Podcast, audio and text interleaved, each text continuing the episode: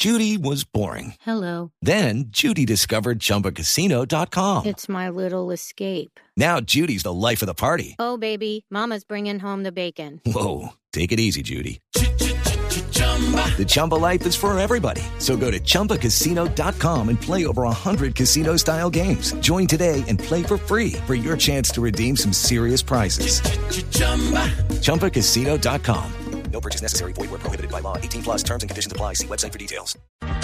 Y I shot the sheriff, es lo que dice esta canción. Y yo no sé si pudiéramos hacer la traducción al eh, Centro Democrático Sebastián Nora, porque muchos quieren, o hay una facción que quiere bajarse al líder, o bajarse en un sentido figurado, que es el expresidente Álvaro Uribe, y quieren montar a un nuevo líder. Sí, Camila, no ha sido muy usual lo que hemos vivido o hemos visto del Centro Democrático en estas semanas, porque siempre ha sido, no, muy disciplinados, muy ordenados, eh, y no se discutía nunca, nunca la palabra ni el poder de- del expresidente Uribe. Tuvimos sí unas pequeñas desavenencias, por ejemplo la de Gabriel Santos con Jennifer Arias, pero eran cosas como, como aisladas. Y, y quiero en, en este informe que, que también se alimenta de entrevistas que hemos hecho a precandidatos del Centro Democrático en estas semanas, arranquemos con lo que pasó el 16 de septiembre, que se conoció que 30 congresistas apoyaron eh, la candidatura de Oscar Iván Zuluaga. Pero esos 30 congresistas que apoyaron la candidatura de Oscar Iván Zuluaga Sebastián, ¿son congresistas que están en la facción duquista del Centro Democrático? Bueno, eh, yo diría que sí. Incluso el primero que publicó esa carta es el senador Macías, que es de la entraña del duquismo, si tal cosa existe. Y también estaba, por ejemplo, ahí Gabriel Vallejo, Cristian Garcés, Eduardo Rodríguez, eran alrededor de 30. ¿Y Pero, Gabriel Santos es duquista o es uribista? eh, yo diría que ninguna de las dos. O sea, él no está dentro de ninguna de las facciones. Sí, yo Él diría es la- un Un disidencia. poco él, él va a su, a su rollo. Disidencia del Centro Democrático. Exactamente. Bueno, eh, y en esos días se molestó una facción parte del Centro Democrático y además se juntó Camila con lo que pasó de Eduardo Rodríguez, que ya sabemos que el Comité de Ética finalmente no va a aceptar su candidatura.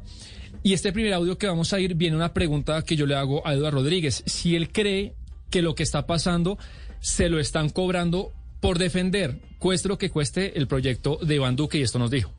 No solamente que estoy seguro, estoy seguro que son por dos condiciones. Una, una parte del partido muy minoritario, eh, encabezado por el doctor Rafael Nieto, donde pues por supuesto le sorprende que un Rodríguez, que la persona venga de abajo, pero también cobrándosela al presidente y al gobierno, al presidente Duque, del cual me siento orgulloso. Pero quiero dejar claro varias cosas para que los ciudadanos y los oyentes nos escuchen. Hoy no hay ningún proceso formal contra mí. Bueno, Eduardo estaba convencido, Eduardo Rodríguez, que, que le están cobrando su cercanía a Iván Duque. Y también dice que viene de abajo. Él dice, me están Ah. cobrando que venga de abajo y mi cercanía a Iván Duque. Sí, por ser un Rodríguez, un, un no noble, por decirlo así, eso dice él. ¿Qué pasó al otro día? Eh, ahí hubo un space. Ah, o sea, sé- usted nos está haciendo el resumen y las y las días. piezas del rompecabezas que nos muestran la crisis del Centro Exactamente. Y al final voy a dejar una pregunta al aire que la vamos a responder en los siguientes programas, Camila. Al siguiente día, esto pasó el 26 de septiembre, perdón, una semana después. No sé si usted conoce esa, esa herramienta, la ha usado alguna vez, seguramente muchos compañeros de la mesa sí.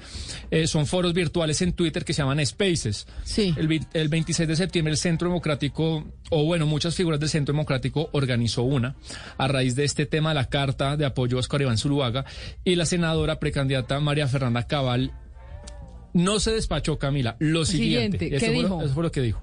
si bien Uribe es un caudillo y este es un partido caudillista, nosotros ya entendimos qué es lo que nos gusta y qué es lo que no nos gusta. La carta fue una carta que hizo daño. Yo no hice mayor referencia a ello, hizo más Paloma, pero la carta, si la lee uno entre líneas, es ofensiva. Es como diciendo, ustedes no sirven, solo sirve Oscar Iván. Yo soy amiga personal de Oscar Iván y su familia. No voy a pelear por política con él.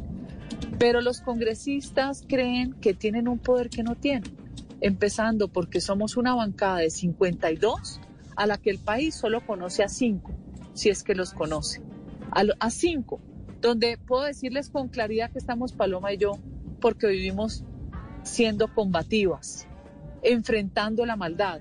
El resto, los 52, es una vergüenza.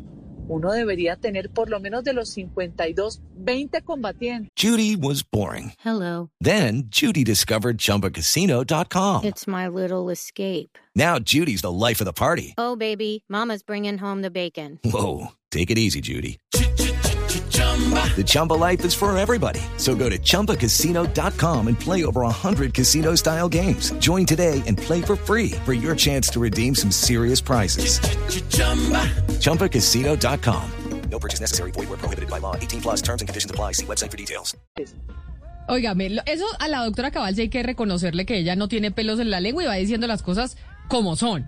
Y, además admite, dice, este es un partido caudillista y lo sabemos y lo reconoce y no tiene problema, pero dice, no nos vengan a meter ahora otra cosa que no nos gusta. Sí, y María Fernanda Cabal es alfil de Álvaro Uribe y un poco criticando la carta y al otro día varios congresistas, compañeros suyos la criticaban que no son una vergüenza, que son un partido muy ejemplar. Y en esta otra pieza que vamos juntando, Camila, eh, ayer en entrevista con Paloma Valencia, que nos acompañó acá a las 12 del día, en un momento de la entrevista yo le pregunté a la senadora, senadora, usted conoce y es consciente que hay una facción que quiere que el liderazgo del Centro Democrático lo tome Iván Duque en el 2022 y esto me respondió. Sí, claro, en el partido hay un sector duquista y hay un sector, digamos, mm, uribista a secas. eh, y, y evidentemente nos diferenciamos en muchas visiones Y ahí, Camila, usted, la, usted interrumpió a Paloma y le dijo, bueno, explíquenos quiénes son los duquistas y quiénes son los uribistas. No, yo creo que eso pues cualquiera lo sabe. Yo que me voy a poner a clasificarlos porque después va uno y se equivoca, imagínese lo que me No, pero dígame Pero uno, porque yo no lo hay. tengo tan claro, se lo digo sinceramente. Sincer- de verdad se lo digo. No, to- Pues, no tengo tan claro quiénes son los son- duquistas y quiénes son los uribistas pura cepa, que es Lo- solo los con del Uribe. llavero, los del llavero del presidente Uribe, digo, de los que son muy conocidos, pues el senador Macías, Del senador el representante de Duque. Edward. O sea, Eduardo Sí. Rodríguez, eh, le- Macías y quién más. Pues ahí hay muchos, pues esos son como los, los dos más emblemáticos, digamos, pero pues muchos, casi que uno podría decir que casi todos los que firmaron la carta de apoyo al doctor Oscar Iván eh, son la parte de la bancada más cercana al gobierno. Entonces, con estos audios, Camila, y estas entrevistas, yo creo que vamos entendiendo un poco más cuál es el contexto ahorita del Centro Democrático. Lo que ha sucedido, eh, falta más por averiguar y por entrevistar, es que hay una parte importante del Centro Democrático, Camila, que está convencido que tiene que haber un relevo de liderazgo y generacional después de las elecciones del próximo año. Y que por relevo natural, ese liderazgo debería recaer sobre Iván Duque. Pero además porque el propio Iván Duque, esto sí ya es especulación, el, especulación mía. El propio Iván Duque pues debe estar diciendo yo salgo de la presidencia y qué voy a hacer. Y por eso el señor está nombrando y le tocó de carambola gente en la Corte Constitucional, gente joven, gente en el Banco de la República. Él está dejando nombramientos estratégicos que le van a servir para poder tener poder después de salir de la presidencia, como tienen poder otros expresidentes, como César Gaviria, como tiene, como tuvo poder Samper, como eh, tiene poder Juan Manuel Santos. Los expresidentes dejan sus eh, cuotas para tener poder en el futuro a la hora de, de influir en la política colombiana. Sí, sí, así es. Y sobre todo, pues, que será de la suerte del Centro Democrático. En esa línea, en ese movimiento, llamémoslo duquista, están Ernesto Macías, están Eduardo Rodríguez y Daniel Palacios, sorprendentemente. Ah, el ministro, el, de las notarías, Pero- pero claro. sabe- Daniel Palacios. ¿Sabe qué pasa, Camila y Sebastián? Eh, que con estos partidos y con el Centro Democrático eh, es que realmente lo- uno habla con los, con los militantes, con la base, con la gente de, la- de las regiones del Centro Democrático y ellos esperaban un duque más uribista. Ellos esperaban un duque más metido Sí, sí, en el tema sí. uribista. Pues el lo, tema- lo dijo y Paloma que- que- y lo dice María Fernanda no. Cabal, que les pareció muy blandito, que no hizo nada con lo del proceso de paz. Ayer lo, ayer lo dijo aquí Paloma Valencia, no, Duque no, no hizo sé, nada. no sé, Oscar, si ustedes Es- han leído los trinos de, de esta nueva militancia joven digital del uribismo que está Laura Medina, su jefe de prensa, y otras personas que dejan como mensajes enigmáticos diciendo que a nadie le quepa ninguna duda quién es el líder natural de este partido.